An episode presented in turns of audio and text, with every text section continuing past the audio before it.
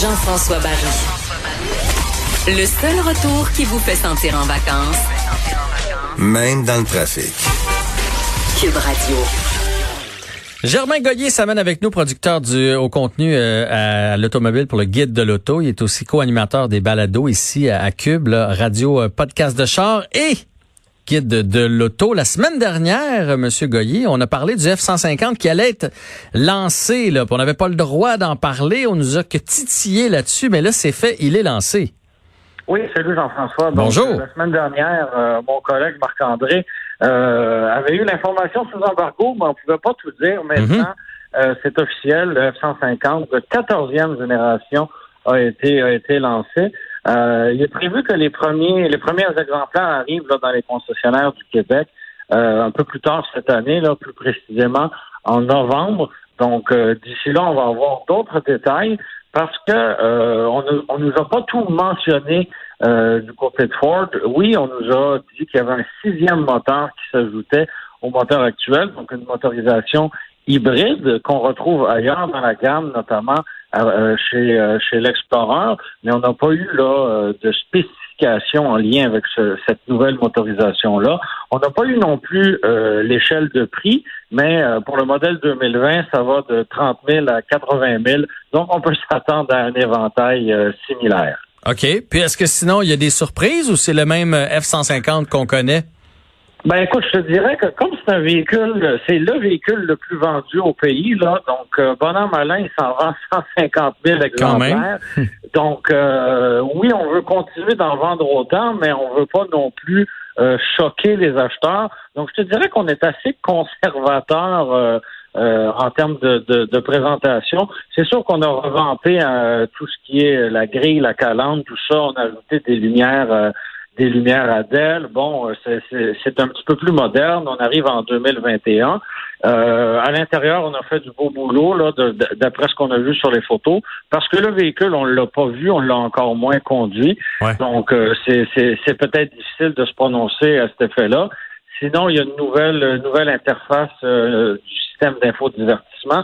Donc, on a carrément une tablette de 12 pouces euh, euh, au bout des doigts. Donc, euh, c'est quelque chose quand même. OK. Fait que, bref, c'est surtout dans l'esthétisme, dans le côté pratique, à l'intérieur, mais ça demeure le véhicule qui est si populaire pour pour les gens. Il y en a qui ont ça dans la vie de tous les jours, mais il y a plusieurs travailleurs, les gens de construction, excavation qui se promènent en F-150. Eux autres seront pas déçus. Ils, vont retrouver ce qu'ils aiment.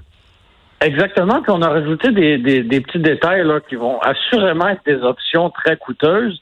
Euh, donc, du côté de chez Ford, on nous a dit qu'on avait une certaine demande de la part des travailleurs. On ne sait pas si c'est des employés, des, des, des, euh, des employés municipaux, des employés du privé. Mais on nous a dit que les gens aimaient bien faire des siestes dans leur Ah. pick-up. Donc, euh, la, la disposition des sièges va pouvoir, euh, va pouvoir permettre aux travailleurs de s'allonger dans, dans leur euh, dans leur pick-up. Et euh, on a aussi euh, revu complètement le design de, de la tailgate enfin, ou de, du haillon en français, si on Oui, veut. oui, oui. oui. Donc, euh, on va pouvoir avoir accès. Ça va, ça, ça, ça va quasiment se transformer en un établi complet ou en, en bande si on veut. Donc, euh, pour ça, c'est assez, assez spécial aussi. Et euh, ben, toujours pour les travailleurs euh, de la construction, il y a une génératrice qu'on va pouvoir euh, commander et qui va se placer dans la dans la boîte, donc pour euh, brancher ou recharger des outils. Encore là, euh, c'est un c'est un très bel atout, mais euh, ça, ça risque d'être une option euh, assez coûteuse, merci. Ouais, sûrement. Ben, les options, c'est c'est souvent comme ça. Changeons complètement de modèle. On passe du F-150. On va parler un, un peu des, des sous-compacts. Oui, exactement. Donc, euh, c'est- c'est pas c'est pas un secret pour personne. C'est un segment qui est en réel déclin depuis quelques années. Et euh, ben, il s'est passé beaucoup d'activités cette semaine dans ce segment-là. Donc, euh, dans un premier temps, aux États-Unis, on a appris que Toyota abandonnait la Yaris, qui était depuis euh, depuis peu en fait une Mazda 2. Donc, euh, Mazda fournissait des, euh, des véhicules à Toyota qui, euh, qui eux, finalement, faisaient qu'apposer leur logo sur, sur le devant parce que c'était carrément une Mazda. Et euh, du côté des États-Unis, ils avaient la berline.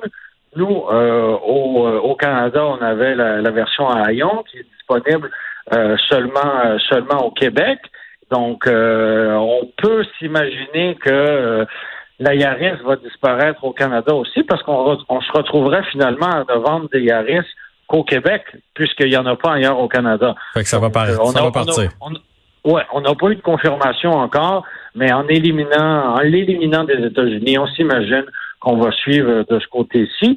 Et euh, il y, a y a Honda aussi qui a dévoilé dans les derniers mois une fuite de nouvelles générations. Et dès, dès, euh, dès son dévoilement, on avait l'impression que euh, on, avait l'impression qu'elle n'allait pas être commercialisée ici parce que justement euh, le marché n'est plus là et effectivement les concessionnaires du Québec n'ont pas reçu de guide de commande pour ce modèle-là 2021. Donc euh, donc voilà, on peut on, peut tirer nos propres conclusions. Le 2020 sera la dernière année pour pour la Honda Fit. Donc il va rester finalement la Mitsubishi Mirage, qui, elle, est complètement redessinée pour 2021 si on lit le communiqué de presse de Mitsubishi. Il va rester la Spark qui vit euh, sur du temps emprunté, si tu veux mon avis. Et euh, évidemment, bon, il y a, y, a, y a Nissan qui revient avec la Versa, un choix, un choix audacieux. Et euh, il reste le duo de coréennes, euh, Hyundai Accent et, et, Kia Rio. Mais toujours est-il que ça fait moins de monde qu'il y a quelques années.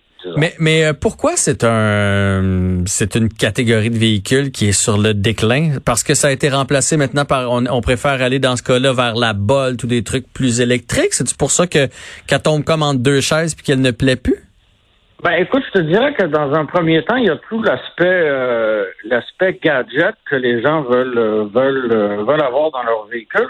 Donc, les, les, les, clients veulent un minimum de technologie et euh, ben, d'offrir euh, d'offrir des, des, des, euh, des, options coûteuses dans un petit véhicule. Tu sais, on pense là, tout simplement à la caméra de recul qui aujourd'hui est obligatoire par Transport Canada, mais juste d'ajouter ça sur un véhicule mmh. qui se vendait qui se vendait originalement 10 000 dollars, ben ça, ça, ça, ça, en demande beaucoup. Euh, les gens veulent avoir un écran tactile, veulent avoir Apple CarPlay, veulent avoir Android Auto, ouais, ouais, je comprends. stationnement. Donc, euh, donc ça, ne, ça ne devient plus intéressant sur le plan financier d'acquérir une sous-compacte quand on veut tout ça. Alors, on, ben, on se procure soit un petit VUS, soit une, soit une, une compacte, tout